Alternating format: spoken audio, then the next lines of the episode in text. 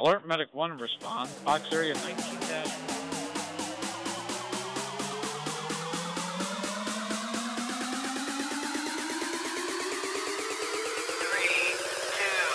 one. You're listening to the Alert Medic One podcast, the premier emergency medical services podcast with your hosts Mustafa Sadiq and Ken Sanner.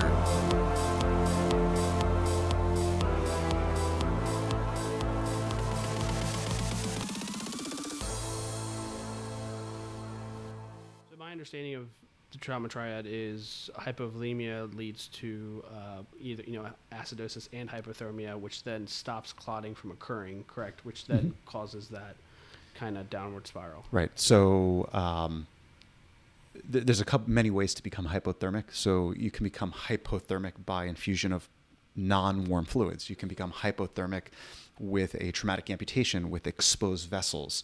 And just the same way people, when they're on dialysis and their blood gets circulated out of their body, the blood can get cooled. I mean, if you have exposed burn surfaces or traumatic amputations, vascular beds that are exposed to the environment, even on what we perceive to be a relatively warm spring day, patients will still become quickly hypothermic. Uh, so hypothermia, coagulopathy, I mean, you consume all your clotting products at the site of injury. Uh, and then on top of that, if you give too much fluid, you dilute any residual clotting factors. Uh, and then acidosis, uh, very multifactorial, but as you become hypovolemic, hypoperfused, you generate more lactate and, and become more acidic. And in an acidic environment, many of your enzymes that help with clotting stop working. So we could talk about that. Um, cool. Yeah. Yeah. What do you think? I like it. Yeah.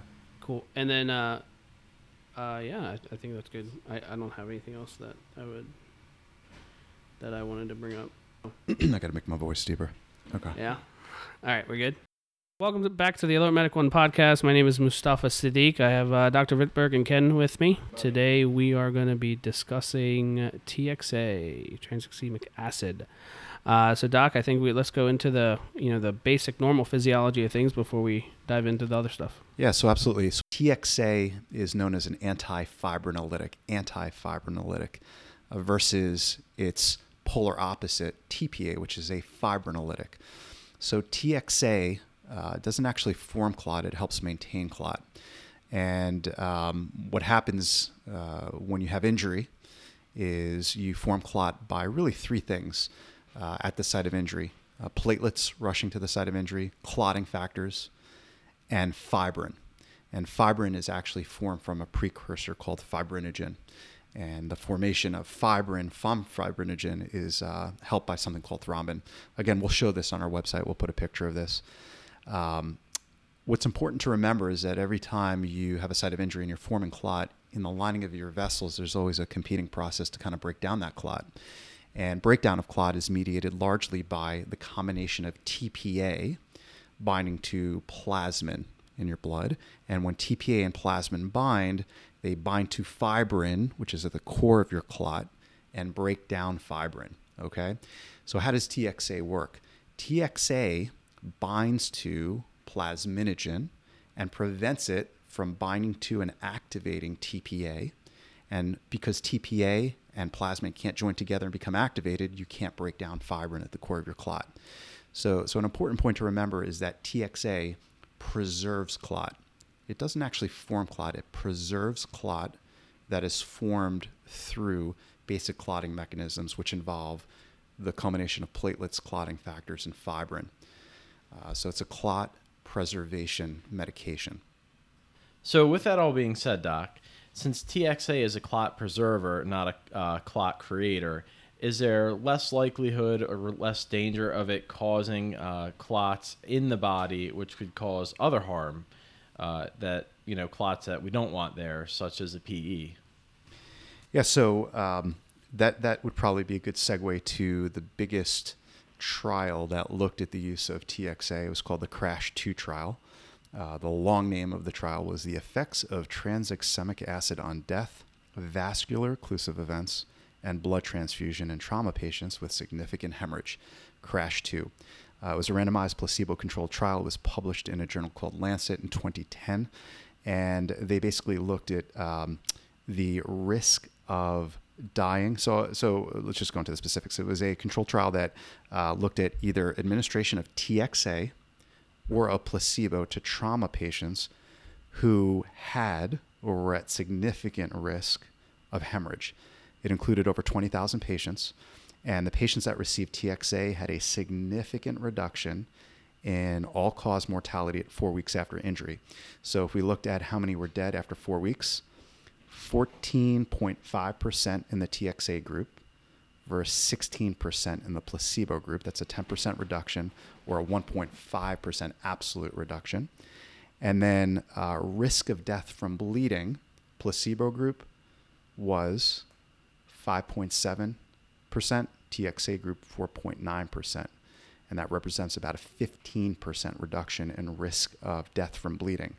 And they went on to look at the risk of, Ken, what you were asking, thrombotic events. So if I give this clot-preserving medication to somebody to stop them from bleeding, am I in turn going to give them a D V T, a P E, a coronary thrombosis, an M I? And there were actually no significant uh, increase rates of any of those things. Um, there uh, were really very few to no adverse events ascribed to the use of T X A. Um, there was an increased rate of seizures in patients um, getting high doses of T X A, which had been seen in prior studies of cardiac surgery patients that got high dose T X A. And we're talking about those patients that had seizures uh, got doses so uh, far beyond the one gram that we would use in the field. Um, so, uh, you know, the gist of the T- of the CRASH two trial was that uh, there was a statistically significant reduction in death at four weeks after injury and a statistically significant risk of death from hemorrhage uh, without an increased risk of thrombotic events like P E, D V T, M I, stroke. So what does that mean for, so uh, I, I know that many systems use it. I know the military uses it. For a medical director or, you know, senior leadership in a uh, E M S system that are thinking about adding T X A to their formulary, what, what does that mean for them? So I think the, the first thing uh, when any system thinks about introducing T X A is to remember, you know, that when you, you have a hammer in your hand, everything looks like a nail. And that T X A is not the primary therapy for massive hemorrhage. It's an adjunctive therapy. And we have to go back to basics. Massive hemorrhage, treatment of massive hemorrhage, starts with rapid application of a proximal tourniquet, or a tourniquet two to three inches above uh, of the site of, of massive hemorrhage, mm-hmm. if you can see where it is. Uh, two, uh, direct pressure. And if you have combat gauze on your medic unit, use of combat gauze. Um, Other routine resuscitative measures, uh, usually spelled out in the MARCH mnemonic that we treat: massive hemorrhage, airway, respiration, circulation, hypo, um, uh, hypothermia. Um, and that T X A kind of enters after those core things are done. Uh, and um, for those of you that are wondering, the dose is usually one gram and one hundred milliliters of N S or L R, given over ten minutes, as quickly as possible after the time of injury. And uh, we want to give it within three hours. Uh, T X A should not be given after three hours. Um, people that got T X A after the three-hour marker from injury actually had worse outcomes. Uh, in, in our E M S systems, typically, if we're going to give it, we're going to give it on our way to the hospital, or, or, or shortly after we have patient contact and do those other critical, um, you know, time-sensitive, life-saving maneuvers.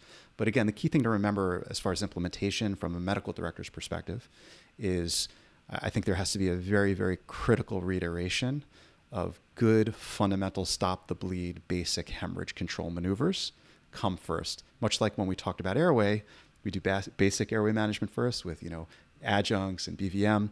There's a very kind of parallel thought process here, is that you have to do all the other stuff, like, you know, get yourself out of harm, get the patient out of harm, rapidly apply tourniquet, direct pressure, combat gauze if you have it, resuscitation, warm the patient, rapid transport, and then once you have your I V access, if you have T X A in your system, uh, a gram in one hundred milliliters of N S or L R over ten minutes uh, does show a reduction in mortality at four weeks and a, a reduction in mortality from uh, death from hemorrhage. One of the other things I thought was interesting about T X A is it's really not just a trauma drug, right? This is a drug that's used in postpartum hemorrhage. It's used uh, in surgery patients. Um, and, and while it's kind of new to E M S, at least in the United States, it's not a new drug overall, right? And it's actually on the World Health Organization's list of essential medications that any healthcare system should have. So this is a pretty versatile medication we're talking about. Yeah, this is nothing new. So in, in researching for this podcast, you know, interesting things I came across. In Japan, women can buy it over the counter for heavy menstrual bleeding. Um, in the U S, uh, frequently given to patients um, as they're getting their knees replaced in the operating room to prevent hemarthrosis and bleeding into their joints. Uh, it's been around a very, very long time. Um, it's nothing new, uh, but we're finding an application, a useful application for it uh, in the E M S realm, uh, particularly in light of the sad world that we live in with, uh, you know, what appears to be an increasing rate of penetrating trauma, uh, particularly uh, at non-compressible sites uh, where this may actually have more benefit uh, than the sites, the, the extremities where we can throw a tourniquet. And also not expensive uh, when you look at it compared to so- some other medications that are out there. Right. That's what I was going to ask. I didn't know if we had a average cost, uh, but I mean, it... it's not it's not expensive. Uh, we, we stock it, you know, in our hospitals uh, in our massive transfusion protocol box. And uh, unlike other drugs, which the pharmacy is quick to restrict and pull back because of expense, uh, T X A has never been one of those drugs. I'm curious. The in Japan, what's the route of administration for the O T C? Uh, in the uh, for, for menstrual bleeding, yeah. bleeding, I believe it's oral. Oral. Yeah. Okay. Yeah. yeah. It, I, I've never been to Japan and talked to a menstruating woman. You haven't, uh, but but why? My, my, I, I'll get on that yeah. uh, and report back. Research uh, for the yeah. uh, it could be n- it. not covered. Not ex- you can't expense yeah. it. We're could, not gonna... could be our next interview. Actually, my P A that I work with told me today she's taking two weeks off to go to Japan, so maybe I'll Fair give her research. some homework to yeah. talk to some of her fellow menstruating. If only she was a resident, you could force her to do it. Yeah, that's fine. She'll do it anyway. She's nice. Um, All right, so where were we? We were talking about uh, E M S. So why would uh, so where we work, it's still not in our protocol. Uh, what would be some reasons why we are not utilizing it why? from a clinical standpoint? Yeah, from a clinical standpoint. Because I, so I'll be honest with you, I've heard that uh, you know, from the E M S grapevine, which is always reliable. Uh, that there's been grumblings at our local trauma centers that the trauma surgeons have not wanted, have not bought in, and they don't want to give it pre-hospital. So just, I'm just I, I, that could or may or may not be true. I'm just curious if it is. What are some, you know, putting on the opposite opposite shoe on? Why would this not be a great idea? You know, I um, the, the medical directors committee that I sit on for my jurisdiction, uh, our medical director who is a, a trauma surgeon. Um, strongly advocates for the use of T X A. Um, I, in my research, um, cannot find a compelling reason, uh, maybe other than, you know, prohibitive cost, um, to not stock T X A on medic units. Uh, there's very little risk and uh, fairly significant benefit if, if given early after time of injury. Um, there was one study uh, after CRASH two. So there's been a couple studies after CRASH two. There was a subgroup uh, analysis uh, published in twenty eleven from the CRASH two trial uh, that showed the benefit of giving, you know, T X A early. Uh, there was a third trial called the Matters trial that was published in the Archives of Surgery in twenty twelve uh, that showed uh, the benefit of T X A in military situations, particularly uh, in patients that require massive transfusion. And then there was yet another uh, trial, a fourth trial, Uh, looking at uh, the use of T X A published in the Annals of Surgery in twenty fifteen, and it specifically looked at T X A use in severely injured civilian patients. And uh, it was a prospective study of severely injured adult patients with a very high injury severity score, admitted to a civilian trauma system uh, in which patients got T X A, and it showed uh, there were one hundred sixty patients in the trial, and uh, most uh, were severely injured, shocked, and coagulopathic on arrival to the trauma center. And it showed that T X A was not independently associated with any change in outcome for either the overall or non-shocked cohort of patients. But then they did a multivariate analysis, and T X A was independently associated with a reduction in multi-organ failure and was protective for patients that were shocked in shock states. And so the outcome of this civilian study in twenty fifteen in the Annals of Surgery was that Uh, T X A should be considered a part of a major hemorrhage protocol in a civilian trauma system, and the greatest benefit was for the most severely injured patients that were in shock. Uh, again, I, I read that study and, and I see kind of on the balance of risk versus benefit, uh, only potential benefit. Uh, I don't know why uh, a trauma center would not advocate for an E M S system that saw a fair amount of penetrating uh, trauma or, or blunt trauma with significant bleeding to not stock T X A. Um, I think, again, some medical directors have the fear that providers will jump to T X A and overlook uh, proven basic hemorrhage control measures like tourniquet application and direct application. Uh, but I, I would go back and ask the folks that you've heard that through the grapevine from what their thought process is, because I'd like to know. Yeah, one of the, the only things I could think uh, that, that does kind of speak to what you just said is, you know, it might incentivize some people to sit on scene a little longer than they should, trying to fish out an I V and administer the drug. Or if they had real close proximity to the trauma center, uh, they may delay transport in order to give the medication. You know, hopefully our clinicians are, are more well-educated than that for the most part. But, uh, you know, that's certainly, I guess, a, a possibility. Are there any absolute contraindications to the administration of T X A? So um, there are contraindications. I'll read you from the package insert. Um, one is a caution or a contraindication to giving T X A to people with acquired defective color vision. Now you tell me, when you respond to that patient with a gunshot wound, are you going to say, hey, listen, um, how's your vision? Any color vision deficits before you give T X A? I, I guess if you're a stellar paramedic, uh, but that's a contraindication. Uh, two, um, if you have active intravascular clotting. Again, is that really practical to ask that patient uh, in Dayton or wherever the last shooting was? Uh, do you, do you have active intravascular clotting? Third is, like any drug, hypersensitivity or allergy to T X A. Really? Come on. Uh, and then actually the last thing is subarachnoid hemorrhage. Uh, again, because of the uh, potential for T X A, particularly at high dose, to cause seizures. Um, again, I, I'm a realist. I'm a pra- pragmatic pre-hospital practitioner. Uh, those are interesting. Uh, if I have somebody with a, um, a life-threatening hemorrhage and I had T X A at my disposal, I'm giving them a gram in one hundred cc's over ten minutes as soon as possible. Yeah, it doesn't really sound like there's anything there that in the realistic sense is going to be a major hindrance to administering it in the field. You know, you get somebody who's been kicked in the abdomen by a horse and you're an hour away from the trauma center. I'm probably not going to sit there, like you said, and ask, well, you know, do you have any color vision problems, you know? And and you may be, I mean, I, I think any good state protocol is going to write those contraindications into a protocol and and, and urge the pre-hospital provider to ask those questions. That's like narrow uh, angle glaucoma for Versed. Yeah, yeah right. you, you gotta, you gotta, you know, um, I, I think when there's any doubt, we, we always urge our providers locally to obtain base station consultation. If you have somebody, I think, with an acquired color vision defect that got kicked in the abdomen by a horse and is suspected of having an intra-abdominal hemorrhage and hemorrhagic shock, I, as a provider, I'd probably get on the radio and consult and, and, and talk to, uh, you know, your online medical control to see if they recommend it or not. You know, it's, it's also worth stating that uh, T X A is in the T C C C guidelines, which I think uh, more and more um, of our, our jurisdictions and providers are becoming familiar with. Again, in the day and age that we live in, it appears in the uh, tactical field care section, which is kind of like the warm zone section. Uh, and it explicitly says if a casualty is anticipated to need significant blood transfusion, for example, if they have hemorrhagic shock, one or more major amputations, penetrating torso trauma, or evidence of severe bleeding, give one gram of T X A and one hundred milliliters of fluid as soon as possible, but not later than three hours after injury. And uh, there's also a recommendation, uh, more so in uh, protracted uh, transport time, to begin the second infusion of a gram uh, of T X A, and usually that's given over eight hours. Um, and it's, again, just as a reminder, when you, you re- learn the MARCH mnemonic, massive hemorrhage, airway, respiration, circulation, hypothermia, or head injury, uh, that's in the C section.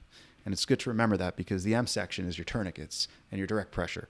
Uh, C is, is further down the line. And, and so, again, we don't jump to T X A off the bat when somebody has massive hemorrhage. We do our other time-sensitive, uh, life-saving interventions like tourniquet application and direct pressure.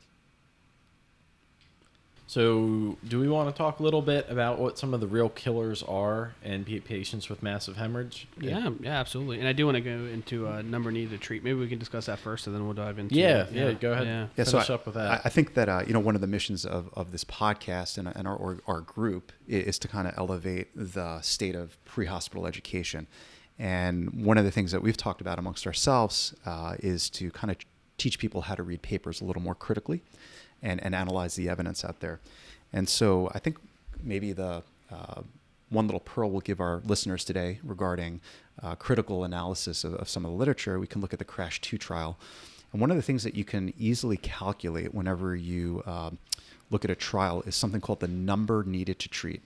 And so what does that mean? It means how many patients do I have to give this intervention to to cause a better outcome, effectively treat one patient. So so in the CRASH two trial, how many patients do I have to give T X A to to prevent one patient from dying at the four-week marker or within four weeks or from dying of massive hemorrhage? And, and the number needed to treat in the CRASH trial is sixty-seven. And just for our listeners, I'll, I'll tell you how, how we got there. So um, the reduction in mortality in the CRASH trial, in the placebo group, it was sixteen.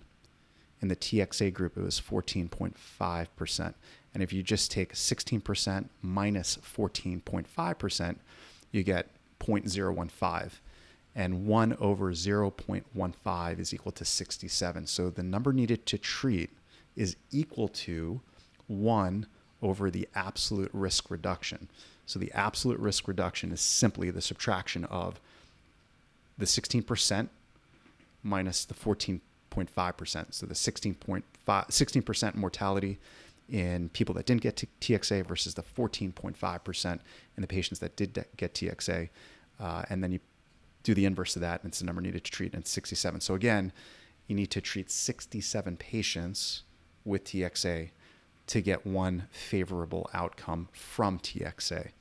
Um, certainly the lower the number needed to treat, the more you probably want to latch on to that therapy faster. Uh, but but one other thing to remember when you analyze the literature is to make sure that the results have been reproduced. Um, so you never want to lock on to one single trial. Um, you want to make sure that the scientific findings have been reproduced and validated. Uh, and again, in CRASH two, the number needed to treat is sixty-seven patients. What are some, uh, so just uh, for reference, and I'm actually searching it right now, what are some uh, number needed to treat values for other common? Uh, so, so let's look it up. Yeah, so look yeah. up look up number needed to treat with like aspirin for M I. Uh, let's see here. Or what do you, what do you uh, have pulled I up? J- the first thing I have is A C L S medications for cardiac arrest. That's probably not a good one. Um, aspirin for cardiovascular prevention is uh, one in fifty. Okay. Uh, one in fifty was help for cardiovascular problem prevented. One in three hundred thirty-three was were helped for preventing death, um, and one in seventy-seven were helped for prevented non non-fatal heart attack. Yeah. So so go to that last statistic. Uh, number needed to treat was seventy-seven. Yeah. Okay. So that, that that's a think about um, how many chest pain calls you go on where you administer aspirin. So the number needed to treat is seventy-seven. Okay. So you need to give aspirin seventy-seven times to um, uh, yield one benefit in, in one patient at some point during your course of uh, being a paramedic compared to the number needed to treat with T X A, sixty-seven. But then again, you see many more patients with chest pain and A C S than you probably do with penetrating trauma. So you will get to that seventy-seventh patient quicker with all the aspirin you dish out versus getting to the sixty-seventh patient with T X A. That said, you don't know in that series of seventy-seven patients with M I or these sixty-seven patients with penetrating or exsanguinating trauma, is it going to be the first patient or the sixty-seventh patient? But but it's a, it's, it's a good way to understand the power of the benefit of the drug or intervention that you're giving. It's it's uh, so it's uh, I looked up another one. Uh, early endovascular thrombectomy for large vessel ischemic stroke reduces disability at ninety days. Uh, the number needed to treat one in two point six. Wow. Yeah. Yeah. That's wow. So I did. I actually didn't know about number needed to treat until I went to one of the co- local conferences, and the physician explained what it was, and it like blew my mind. uh, one in two point six. That's pretty impressive. Uh, for uh, less disabled at ninety days, and then one in five were helped achieve functional independence at ninety days. That's pretty impressive. Yeah, yeah. I mean, I know this isn't the stroke talk. But. And, and so, but, but let's just go there for a sec. So, I mean, that, that right there, that data uh, should be compelling to, if you don't already have in your E M S system, have a system by which your pre-hospital care providers could potentially differentiate between a stroke in a more distal artery versus an L V O, a large vessel occlusion, in a proximal artery that is amenable to a neurointervention and clot retrieval. And and you guys know how you differ. I think you do this in, in the city you work in, so like in, right? LAMs, yeah. right? Like Very LAMs, good. Yeah. Use the LAMs yeah, yeah. Right, LAMs and do you, do, do you know what the detail is on LAMs? Oh, man, now he's going to embarrass me. No, okay. you, can, you can explain it to us. Stump the chump here. Yeah. So uh, a LAMs greater than or equal to four is uh, more tightly associated with the patient having a potential L V O, large vessel occlusion. And um, those patients, if if possible in your E M S system, should be triaged to a center that is a comprehensive stroke center that is capable of performing a neurointerventional procedure. Um, so an N I H scale, if you use that, greater than six, or a LAMPS score greater than or equal to four, is is more tightly associated with the potential for the presence of a large vessel clot. Yeah, no, I was just going to say, and, and with those large vessel occlusions and the uh, the interventional services offered by these uh, comprehensive stroke centers, the window for treatment's actually a little bit bigger too, right? You've got five, twenty-four six, hours, twenty-four hours, twenty-four hours. Oh, wow, okay. Yeah. And and this is we're gonna I'm gonna blow your mind right now. We're coming full circle. What are we giving these patients? T P A. Mm-hmm. So one of the other critical things I think for our, our audience to remember is that uh, you can still bring a patient to a primary stroke center where they administer T P A, and they can do neuroimaging. And if they see still see a large vessel occlusion, that patient can go on to have a neurointervention. The administration of T P A does not preclude a patient from transfer to a comprehensive stroke center hmm. and a, uh, a neurointerventional procedure to receive a clot. Um, so T P A here, again, how does the T P A work? Binds to plasminogen. The T P A plasminogen combination binds to fibrin, which is at the core of your clot, and starts breaking up your fibrin into what's called fibrin degradation products. Okay, and just to come full circle, T X A binds to plasminogen, prevents it from binding to and activating T P A and dissolving that clot by keeping fibrin intact. So T P A is a fibrinolytic, T X A is an anti-fibrinolytic. Um, and and it's it's a I think it's a nice if if you if you teach in pre-hospital care. Uh, teach a paramedic program, even basic E M T programs where they have to kind of triage patients with stroke to kind of uh, educate our providers to kind of the uh, mirror image of T P A versus T X A, because uh, there are progressive E M S systems with long transport times that do administer T P A in the field uh, under tight medical direction.